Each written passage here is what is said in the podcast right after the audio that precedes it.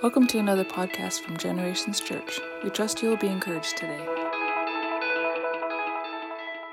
Fighting for our families. Um, it's such a long title that when I put this in my notes, I have to like shorten it because otherwise it's, I'm like, I don't want to have to look this up down the road someday and see such a long title. Uh, and this message this morning might be really hard for some of you. Others, frankly, I can just say it this way, I'm worried that this message may give you permission to continue staying disengaged from what is in front of us. And so, um, in the next half hour, 30 to 40 minutes, I'm going to try to unpack uh, something that probably we could talk about for several months, honestly. But I want to try to unpack it to bring us to a place of a start where we need to come back to, that the church needs to come back to as a whole. And so, in spite of my concern for the fact that some of you may be offended, that some of you may take this as permission, uh, nonetheless, this is the message I believe that God has for our church today. And I've actually been very disturbed in my spirit, um, preparing it, bringing it. It's been burning in me for many weeks now. And um, I believe that this sums up some of what we've seen in the last couple of years uh, that has become evident and more obvious for people. The title of today's message is very simply Moral Authority. Moral Authority. And so I want to start this morning by praying, and, uh, and then let's just see maybe today what the Holy Spirit will put his finger on in, in our lives. So, Father, we thank you for the gift of your presence today. We appreciate you, Lord. And uh, and Lord, we love your time. We love your presence with us. And so, Father, I ask that by your Holy Spirit today, you would bring light to our eyes, that you'd open our ears, and that we would hear what it is you're saying to us this morning, Lord. Pray, God, that you would help the words that come out of my mouth today not be the ramblings of passion or a preacher, but Lord, that it would be something coming from your heart, especially today. Amen.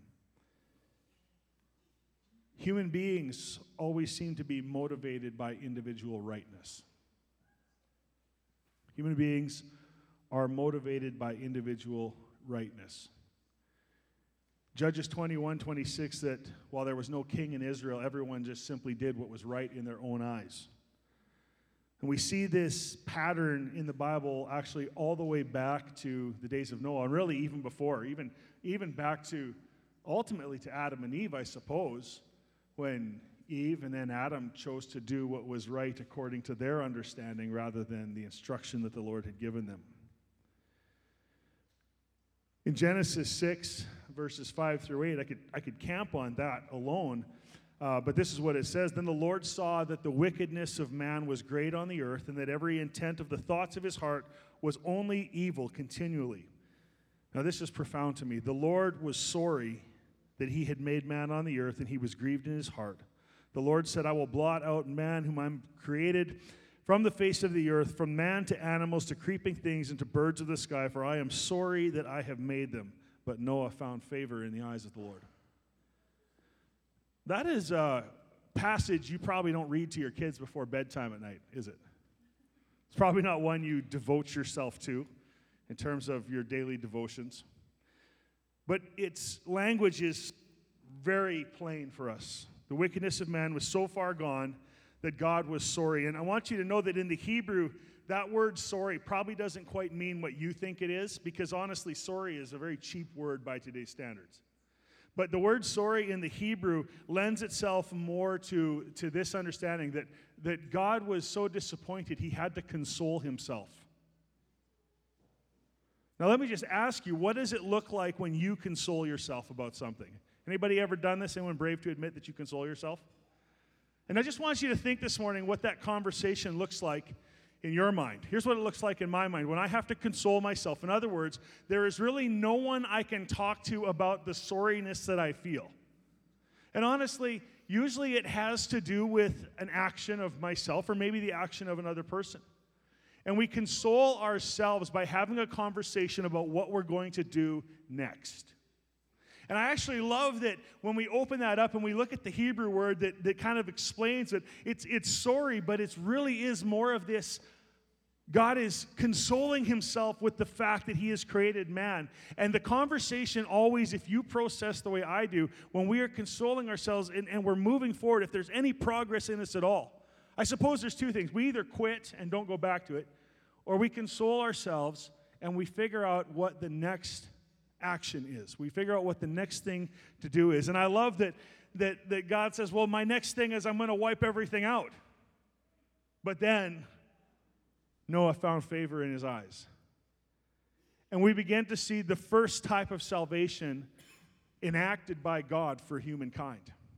And that he creates an ark. And of course, this becomes figurative of the future of what Jesus would one day do. And it's actually a beautiful story of God's attempts and his desire, his heart to reconcile his creation to himself.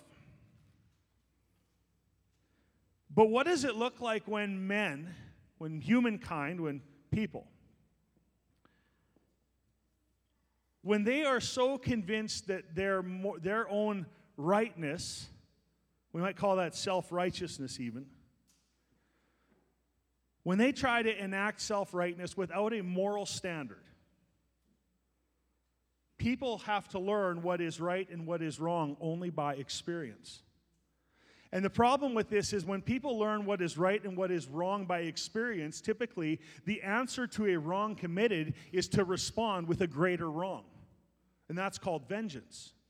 So it's really simple. Before the law, we don't understand that stealing is wrong until the revelation of the loss of stealing comes to us.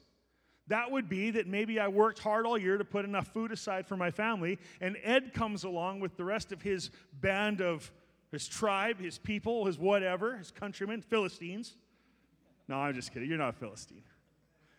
But they come and they steal what I have set aside to feed my people with. See, that's the revelation of morality as most human beings have to figure it out. We learn that something is wrong because of its effect on us, that it hurts us, and God saw this and that it was not good. Because the response of humanity has always been if you steal from me once, I'm going to steal back from you twice.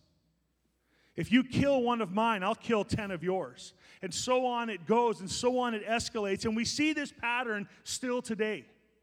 Pitiful attempts being made by social governments to right the wrongs of the past seem to only inflame and, and divide people even more.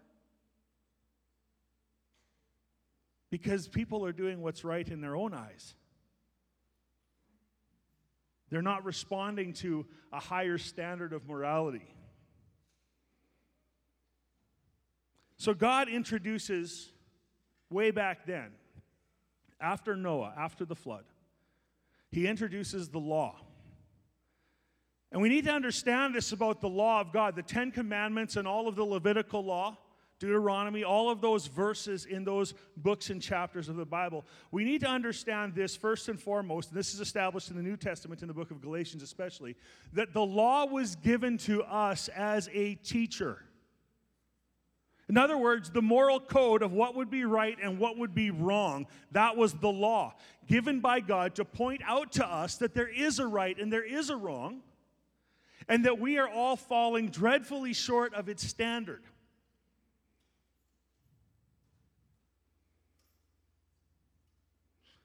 And that law really is biblical moral authority. I want you to remember this morning as we talk through this, though, here's the problem with biblical moral authority.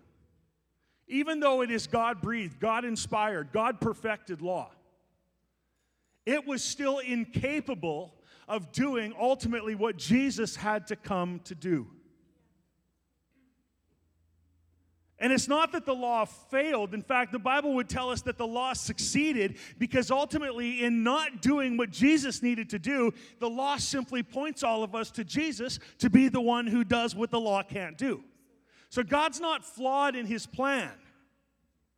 This redemption story that is being lived out in my life, in your life, is not a flaw. It's not plan B. It's not, it's not some side project in the heart of God. But it is the reality that we face, it's the reality that this world exists in right now. And it's fine that you and I choose to live under a moral law. It's fine that we choose to yield ourselves. But listen, the problem with the church is that the church is expecting the whole world to bow to an authority that it does not know and that it cannot understand. And this is very important to understand because this is actually explained completely in God's Word. See, God introduces the law as a teacher to try to save us from some of the pain, which ultimately is in the fact that sin always, always, always, always, the result of sin will be death. And, and it's hard because you can tell that to people, but until they experience it, they have the freedom to say, I don't believe it. And in the process of time, generation after generation, what we see is people learning the hard way that divorce has a real cost. That suicide, that sexual immorality, that these things have a very high and a very real cost. That telling one little lie can lead to this horrendous effect later on. And we are slow to learn because the process is a slow one without the intervention of God's law. So, those who choose to yield themselves to this law live under the benefit of foreknowing what can go wrong. And what a blessed place that is to be. David write, writes about it in the Psalms. How good it is to be in the presence of God, to know His law, to write His laws on our hearts so that we won't sin against God so that we won't sin against one another. All of these things are wonderful, but understand this, please, today. That is happening in the life of an individual who has chosen to be yielded to that authority. What we see today is that the effect of sin is rarely immediate. Rarely.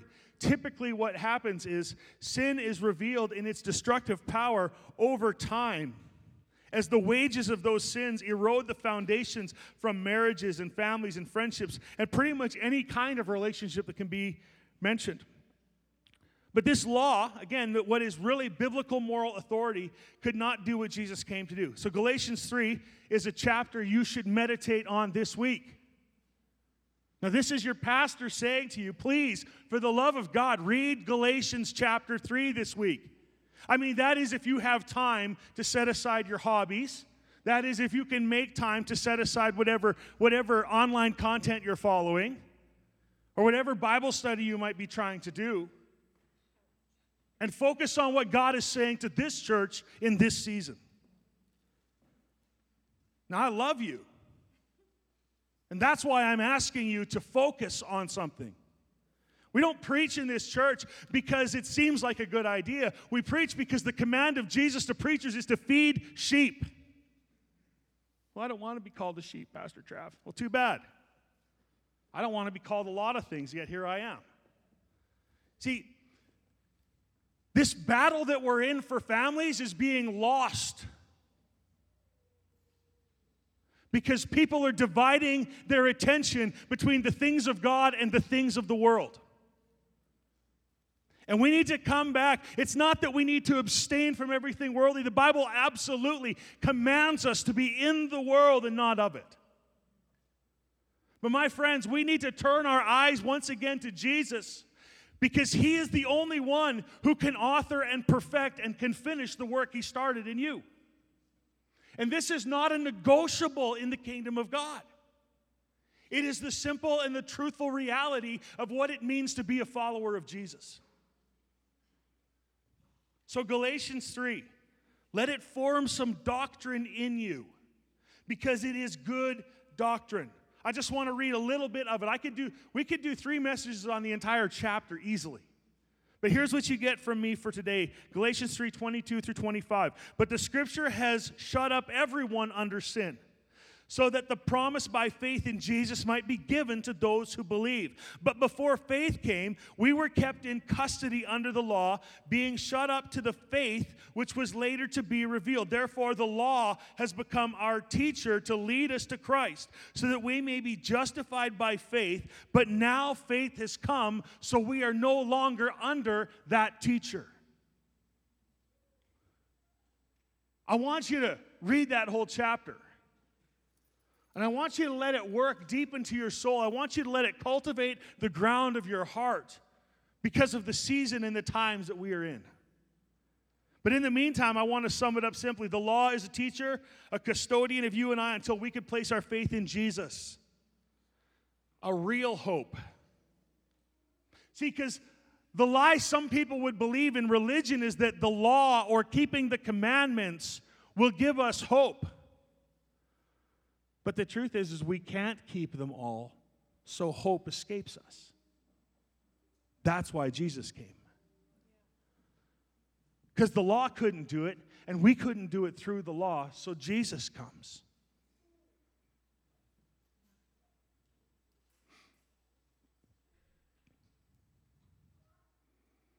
A real hope. You see, it's faith, not moral authority and not moral compliance, that produces righteousness. Faith produces righteousness. And hopefully, I don't need to stop and explain to you at this point that at the same time, that morality has incredible value in the life of a Jesus follower. Right things, right actions are immeasurably valuable but they are not the means by which righteousness is produced in you and I. They are the fruit of it. So, in community and family, in a workplace, morality is valuable. Morality should be pursued, morality should be honored and taught. But it is not what's going to produce righteousness. It's necessary and important, but it is not the means by which righteousness, by which righteousness of God comes. So, moral authority. Here's the thing with moral authority moral authority only works on those who agree to recognize the authority of it. I'll say it again for you because I want you to remember moral authority only works on those who agree to recognize the authority that is in it. Whether it's learned by experience or has come by revelation and faith and trust, make no mistake, moral authority is always learned by revelation.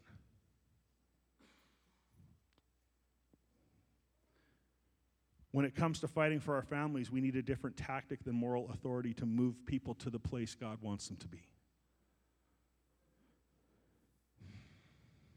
Too many battles are fought with moral authority as the tactic and as the weapon, and the result the resounding result is failure time after time.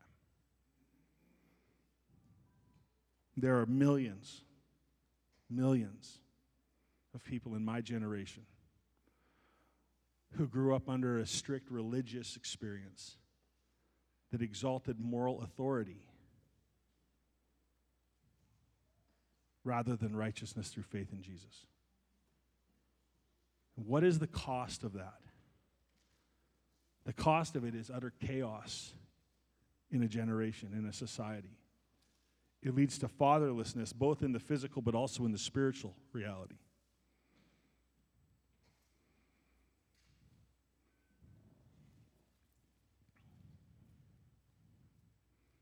Among the results that accompany this failure, we can see rejection, we can see bitterness. But I think most heartbreakingly, what I see is loss again and again. Kids who grow up in churches that don't know the love and the excitement of the presence of God. People who grow up cowering in the shadow when they could be experiencing the goodness and the grace of God in their lives. It's such a loss. So, you can try to train your kids by authority alone, but let me ask you, how does that work? Some of you have experienced this, some of you are experiencing it now. How long does that work, moms and dads? Maybe some grandparents in the room could speak up. Just training kids by authority alone has limited effect, to say the least. Most parents will come to the place where they get exasperated and the conversation goes something like, Why do I have to do this? Well, because I said so. Now, that's fine if the child agrees to comply to your authority, it'll work. But what happens when the reasoning and the understanding of the person you're trying to love and discipline says, I don't recognize that authority? The tactic begins to fail. Now, don't think for a second that I'm undervaluing or devaluing moral authority. I just want to reassert today that where we try to use it is all wrong. You can try to discipline by authority alone, but it won't work. How about when you try to engage with people in society using moral authority? Keyboard warriors everywhere. Endless arguments. Endless, endless, endless arguments. Uh, I learned something from Jordan B. Peterson a little while ago that I really appreciated. It has helped me. His advice was if people don't listen to you, stop talking. You want to know why that's valuable advice? Because as we learn to let the Holy Spirit lead us, the Holy Spirit will always lead us to someone who does want to listen. Always. You'll notice that Jesus' experiences arguing with people were relatively limited. He, he did. He engaged with religious thinkers, with religious philosophers, with religious leaders. He engaged with people from all kinds of walks of life. But have you ever stopped to consider that Jesus went the places he went and he talked to the people he talked to because literally he was being led by the Holy Spirit to do it. Not because he would just engage with anyone, everyone, wherever it seemed appropriate or convenient. And I would just say this to you, church. If Jesus was led by the Holy Spirit, why on earth would we think we should be anything but led by the Holy Spirit? More on that in just a few minutes. How about at work? Anybody tried to engage in moral authority at work? I, I, I, talk with some of you who are employers or bosses or supervisors. And I know your biggest frustration is trying to deal with people's immorality. My friend Jared and I, we have talked many, many times over many years about the stuff that used to get stolen off their job sites by their own staff. I mean, it's crazy. It's crazy. I appreciate Jared because he, I know he gets this. Rather than running around charging people and firing people, Jared understood that he could change the culture of a company. So that, began, so that people began to love and appreciate the company. And you know what? The stealing went down. It always does. Because Moral authority comes to people by a revelation. And, and you want to know the sim- this? I love this. This is the simplest revelation. It's the revelation of what is good and right.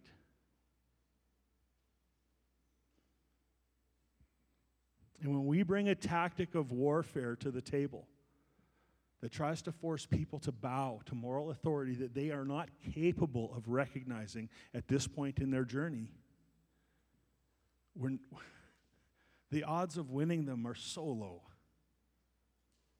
It is so unlikely. And even if we do, it's usually not lasting. I've wanted to engage with many of my children's teachers in the last couple of years. They let me speak at the graduation for Jake and Logan's high school. And I have to tell you, I, I, I literally had to humble myself and say, Lord, I need you to put a guard at my mouth. I don't know if you know this about me, but I am not a nice person. Paul Gurney knows this about me.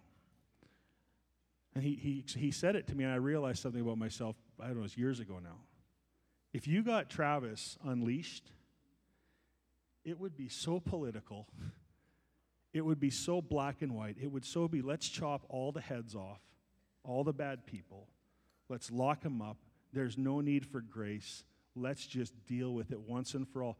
Honestly, that's me. But, guys, there's something that happens when Jesus enters the scene of our life.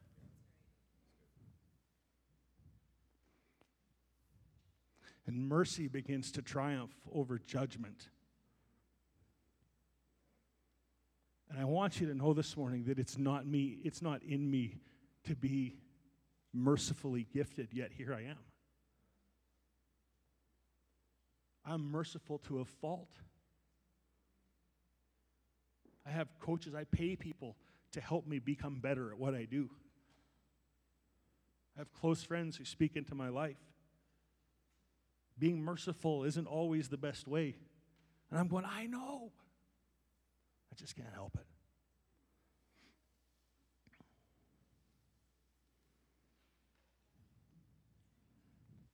Moral authority has to be acknowledged for it to work. Now, eventually, listen to me, eventually, moral authority will be acknowledged. It will. It's the nature, it's the nature of history, the history of humanity.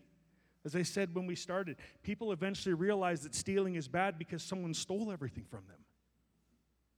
Eventually, we'll get there. Eventually, the pendulum swings politically. Eventually, in society, people realize the thing we thought would make it better is only making it worse. Eventually, people will realize. And even if they don't, the Bible assures us that one day, Jesus, who is the supreme authority of moral authority, that every knee will bow and confess that he is the ultimate authority. So uh, don't, don't misunderstand me today, church. Moral authority, the authority of Jesus, the authority of Scripture will be fully realized. But the context that you and I find ourselves in is not of that day, but of this day. We have work to do. We have wars to win. We have battles to fight. And telling people that they're going to burn or telling people that they will stand before Jesus is not something that they are able to understand where they sit today until Revelation comes. See, the reality is, is that you might run from the police and in a moment not recognize their authority, but what will inevitably and eventually happen? Well, you'll recognize their authority. They won't let you renew your license. You might have to go to court. If you're really crazy, you might end up going to jail. But eventually, it will be acknowledged. And real authority always will. Like the authority that is established by God. That authority will always be realized by the end. See, I don't take this the right way. I don't, you cannot discipline your children because you're right. You can't argue with people because you're right. You can discipline. You can make arguments because you love them. And if you don't understand the difference between those two things, I want to ask you to really seek the heart of God so that you can begin to understand the difference between those two things. That word love has become very cheap today. And the enemy has twisted that word love into permission to do a lot of wrong or immoral things. I hate the phrase love is love. I hate it. Now, I love people. I'm for people. I'm for love. But I'm for the love that the Bible talks about, not for the permission to do things that hurt people. See, I discipline my children not because I right, I'm right, even though I might know I'm right. I discipline my children because I agape them. I discipline them because the Bible tells me then in disciplining my children, I'm sparing them from a fate worse than death. We always tell you to parent with the end in mind, but how far do you go to the end parenting? Till they're 18 and they leave your house? Don't be silly. You're still a parent when you have great grandchildren. Man, if God wills it, great great grandchildren. You don't get to stop being a parent because you got divorced. You don't need to stop getting to be a parent because of an abortion. You don't get to stop being a parent for any reason, ever. Some of you, even who might not have children, God's call on your life is still to be a parent spiritually in the house.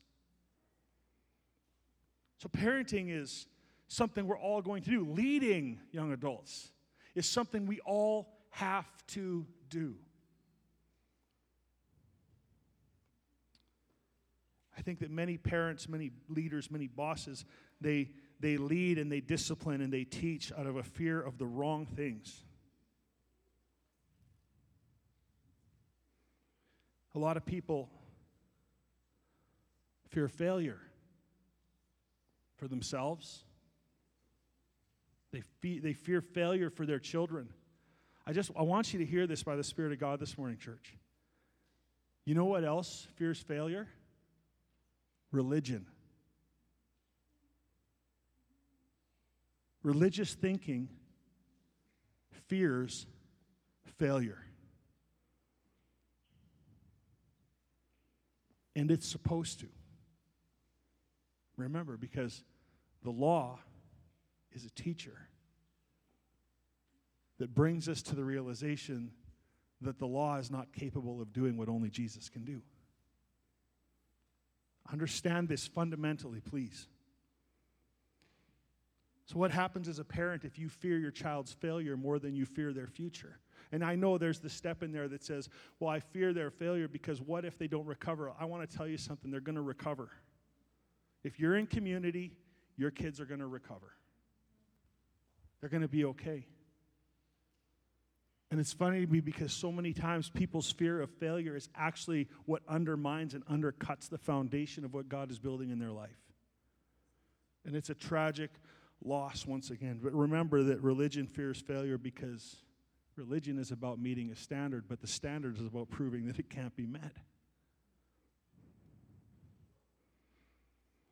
Fearing failure is a waste of time because failure is inevitable.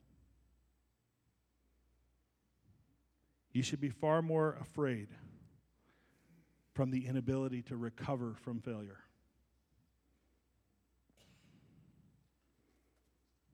I want you to remember that the Lord upholds the righteous. Never ever forget that. Psalm 37, 16, 17. Better the little that the righteous have than the wealth of many wicked, for the power of the wicked will be broken, but the Lord upholds the righteous. Righteousness is far more valuable. Far more valuable than religion. It's far more valuable than your fear of failure.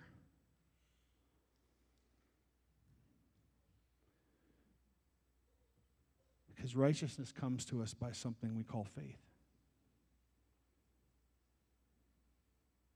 See, faith produces righteousness in us.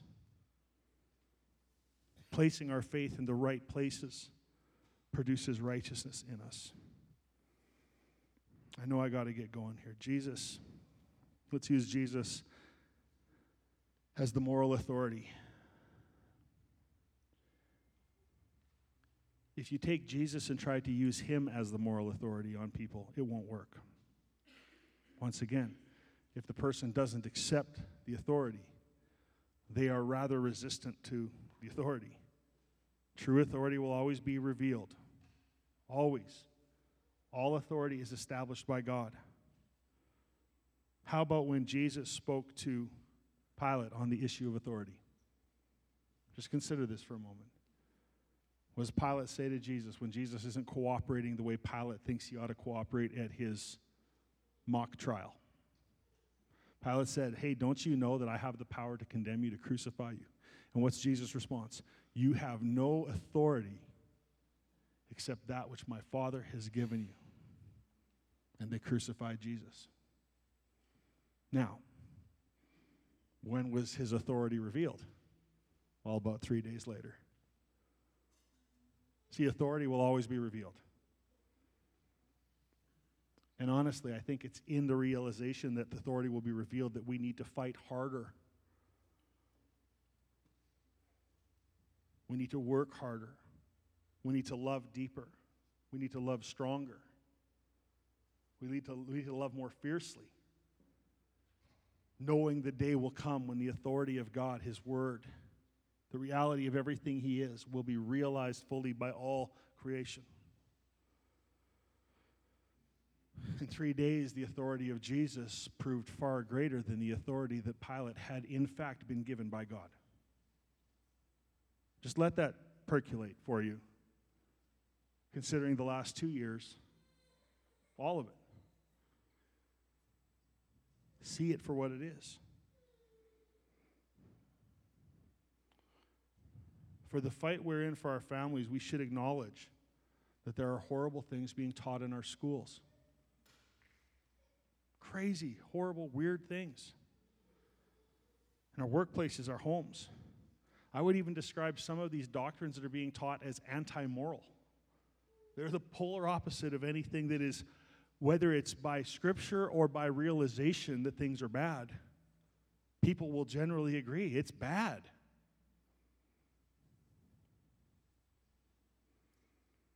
They don't see it that way when they're teaching them. But then again, they don't imagine the end as I do. You see, it's the way I understand the end that motivates me. I don't want people to burn. I don't want people to be separated eternally from God. I don't want people to be without His presence, to be separated from it.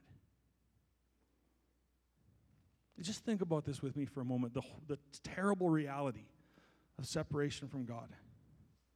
The Bible tells us that His presence is everywhere, even, even in hell. And yet it says, after this life, there will be those who are separated from the presence of God. Do you know what that means? That means that if I was there, I could be aware of the presence I could see the presence. I might even be able to smell the presence, but I can't get into the presence. That would be like for a mother who has just given birth to a baby to have to stand at the glass and look through at this child that came from her and be separated from it, can see it, can hear it, can smell everything that triggers the senses except for the realization of presence, which would be touch.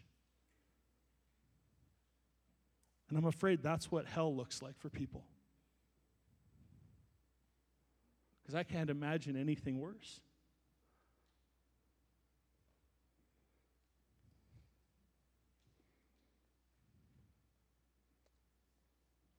I don't want to preach because I think I'm right. I preach because I care about your future.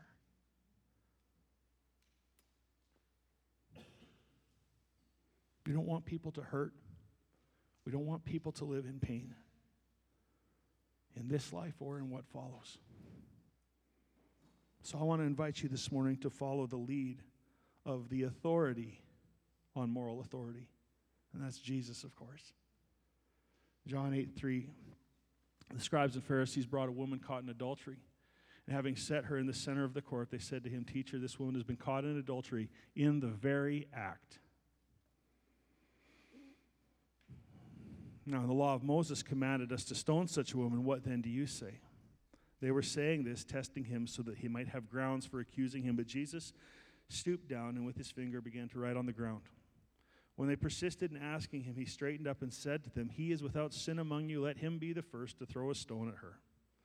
He again stooped down and wrote on the ground. When they heard it, they began to go out one by one, beginning with the older ones, and he was left alone, and the woman where she was, in the center of the court.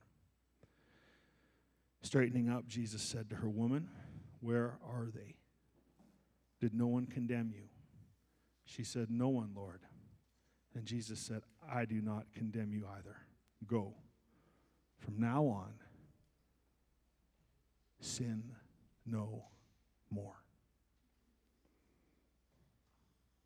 See, Jesus, guys, expresses his authority not in the condemning of sin, but in the forgiving of sin. You got to understand. Jesus expresses authority not in the condemnation of sin, but in the forgiving of sin. And here we have church people around the world trying to wage a war of morality. When the divine weapons of our warfare for the pulling down of strongholds are more in the realm of love and forgiveness and grace and humility, and yes, absolutely discipline and correction. But not the way people are trying. Religious people get concerned about things like this because, oh, it becomes a grace doctrine. And the doctrine of grace is the best thing that ever happened to the people of God. And make no mistake, those who abuse that grace are wrong. Those who sin that grace may abound, what a ridiculous notion. What a terrible way to live. What a harmful way to exist. You can't let what some whack job does take you off the call, off of the course that Jesus is setting for your life.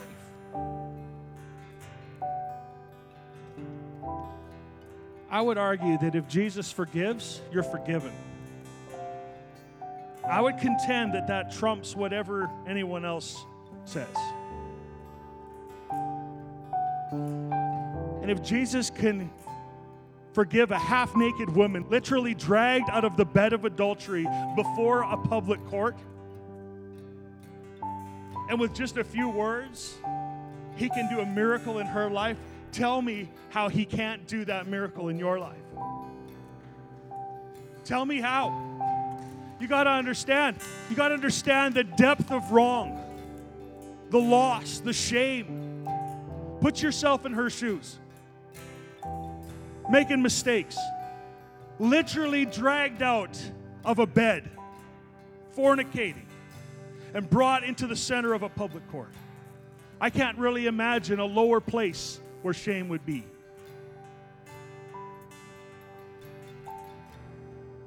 And I want you to focus on the most important thing in this story right now, in this moment.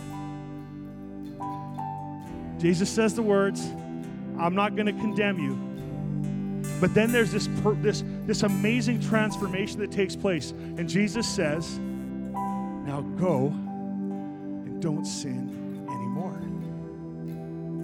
And see, that's what the religious people who worry about grace doctrine fail to calculate in their equation that the power of real transformation and forgiveness from Jesus absolutely equals a person's life change who does not struggle with sin the same way they did before they encountered Jesus. It doesn't matter who you bring into the church if the church is preaching the life, the blood of Jesus the forgiveness, the salvation, the resurrection of Christ. It doesn't matter who comes into the church, transformation comes because of what Jesus has done. Here's one more for you. I'm going to just jump through this real quick, but in John 4, how about the Samaritan woman at the well? Here's the moral authority of Jesus at work once again. Samaritan woman at the well. Jesus says, Draw me some water. She says, Why are you asking me? You're a Jew. I'm a Samaritan. And she goes on her rant about this, that, and the other thing. And Jesus says, So, just a second, wait a second. You're living in sin.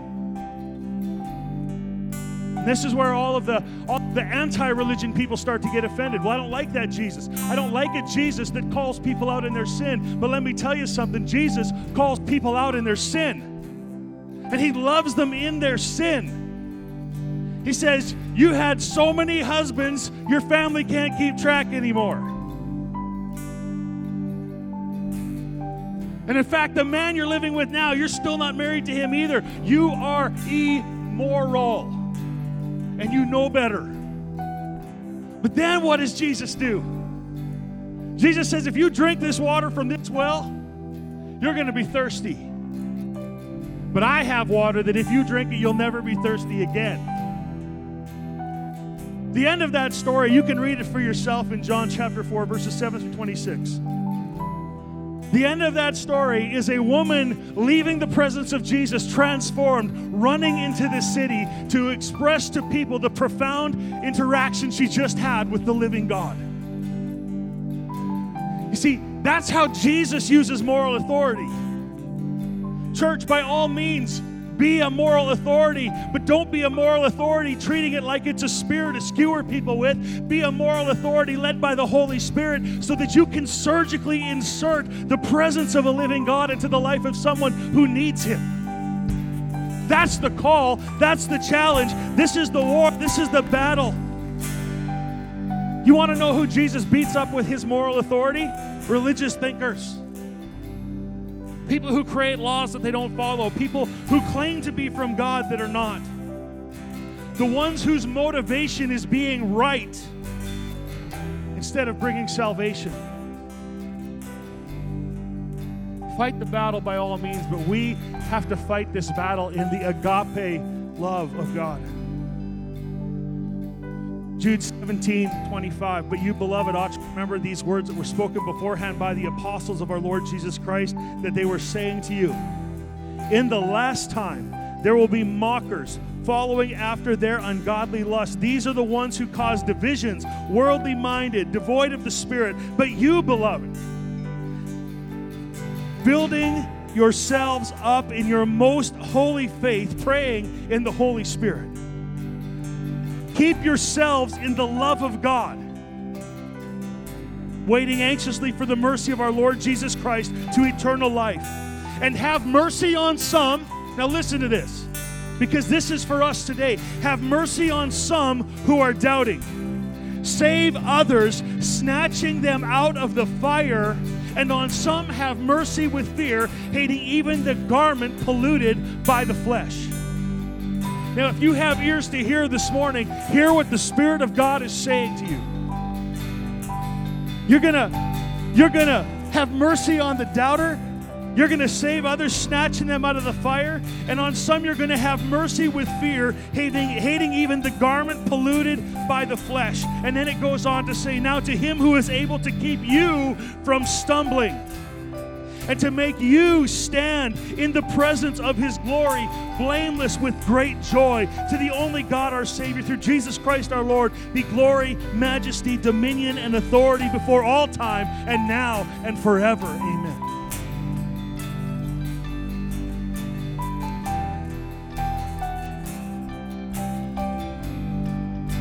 But you, beloved, building yourself up in most holy faith if you're going to fight for your family, you better find yourself on your knees. You better find yourself in a chair praying. I don't care. Maybe you're a walk around and pray person. Get up in the morning and go for a walk and pray. You can't fight this fight without being built up in faith. And by the way, praying in the Spirit does mean praying in tongues. It means letting the Holy Spirit pray through you. It means letting the Spirit of God pray the things that you yourself don't know how to pray for.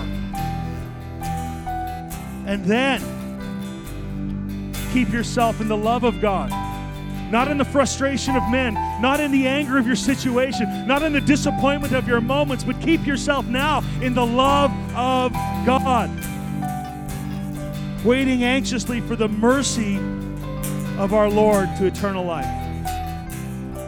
See, guys, once we're in that place, once we're in that well, once we're flowing out of that part of the heart of God, then the ministry begins to happen.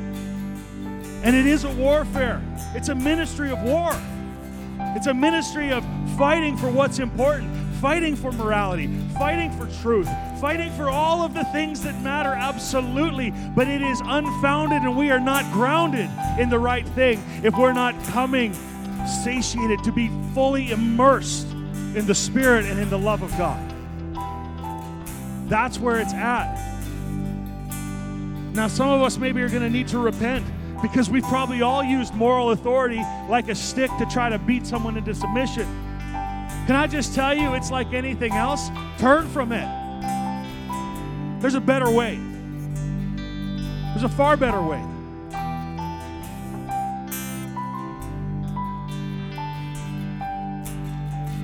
Follow the lead of Jesus.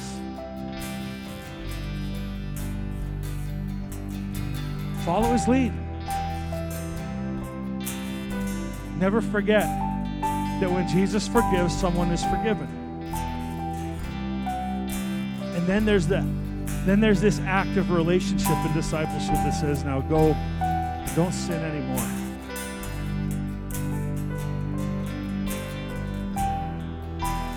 I honestly I don't know where we should go from here right now. But we're going to sing one last song. And I just want to invite you to pray with me as we close this part of the service. Like always, we're going to sing this last song to give you a moment to reflect. And our prayer team is going to come to the front. They're going to stand on this side, they're going to stand on that side. And we really do have people that want to pray with you. Maybe there's something that the Holy Spirit is going to put his finger on this morning from this message. Maybe you've been carrying something all week or four weeks. I just want you to know that you can leave it at the altar today. You don't have to carry it. You don't have to take it with you when you go from this place because there is transformation that happens in the presence of Jesus. You can leave this place different than you came today. You might be sitting in church this morning and you still don't have a relationship with Jesus that restores your relationship to your Heavenly Father.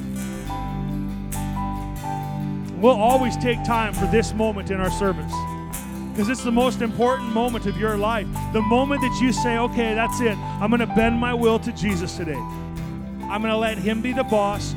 I'm going to I'm going to let him decide what is right and wrong in my life and I'm going to go his way, not my own way. That's what it means to become a Christian. That's what it means to be a follower of Jesus, to, to be his follower. I want you to know that if you're sitting here this morning and that gap is still there, you don't have to leave this place with that gap unbridged. We'd love to pray with you. We'd love to talk with you and answer your questions and help you see what that looks like. If you're sick, if you're in trouble, come on. Respond in this time. Let someone pray with you. Let someone give you a hug. Let someone bear a burden with you this morning. Let's stand together. I want to pray for you. We're going to sing this one last song.